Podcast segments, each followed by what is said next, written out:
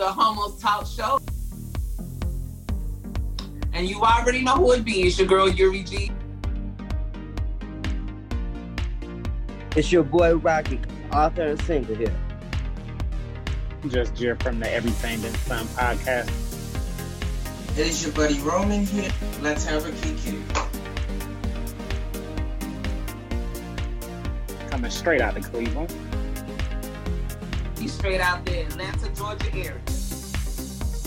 I'm from Baltimore, Maryland. Coming from Chicago. Oh, on Verse TV.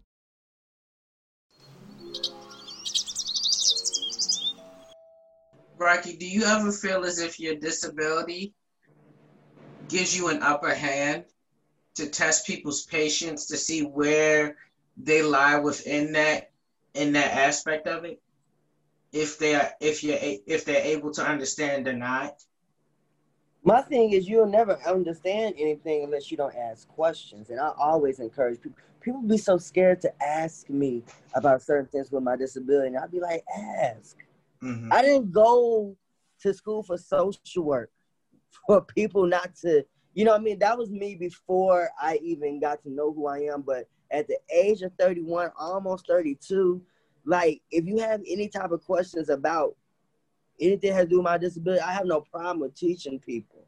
You know, I've heard people sit there and say, "Oh well, you know, you know, this is so different." Okay, yeah, it is, but you date anybody. I mean, everybody is different. Do you see what I'm Mhm. saying? Your Yeah. who to say your package is gonna come in a form of a, a, a- model? You know what I mean? Yeah. Even though I think I am a model, I think I look good, sexy as fuck with a disability and all. Uh, catch that Mhm. beat, okay? But um, no no, I mean, like you know, but but also I think I I understand too. But sometimes it gets redundant because when you see people that's around your own age ghosting you because of your disability, it's kind of like, come on, we're not kids. Like you want to ask a question, like it's okay to say, I am ignorant to your situation. Can you teach me about it? I have no problem teaching people about it. But I've had people literally just be like, literally at the door, or they'll see me from afar. I've had somebody walk behind me, and when I turn around, their asses is gone like that, and I just be like, wow. I message them, they don't message me back. I've had those moments before. It used to hurt me, but now it really doesn't because it's just like, I mean, it's done so many times. I know why. People think I don't know why, but I know why.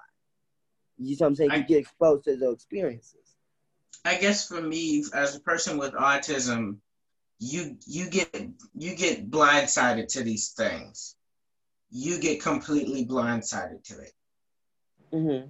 I've had people ask me, um, how how does autism? Are you low function? Like people have been afraid to ask me, like, what are you on? I have Asperger's, so certain like facial expressions to me, blind.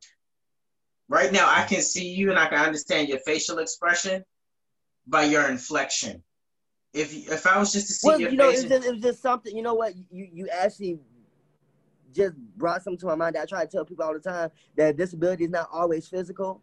Like Mhm. by talking to you, I would never have known. I have cousins who are, who are have who have autism, Mhm. and they are so smart. You know, and Mhm. it's you just you just it's it was just a wow moment. I'm sorry if I'm looking at you like that. It's just like wow.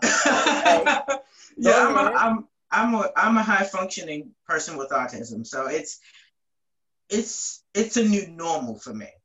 hmm When I tell people, I'm upfront with people. I say to people, "Hi, my name is Roman. I have autism.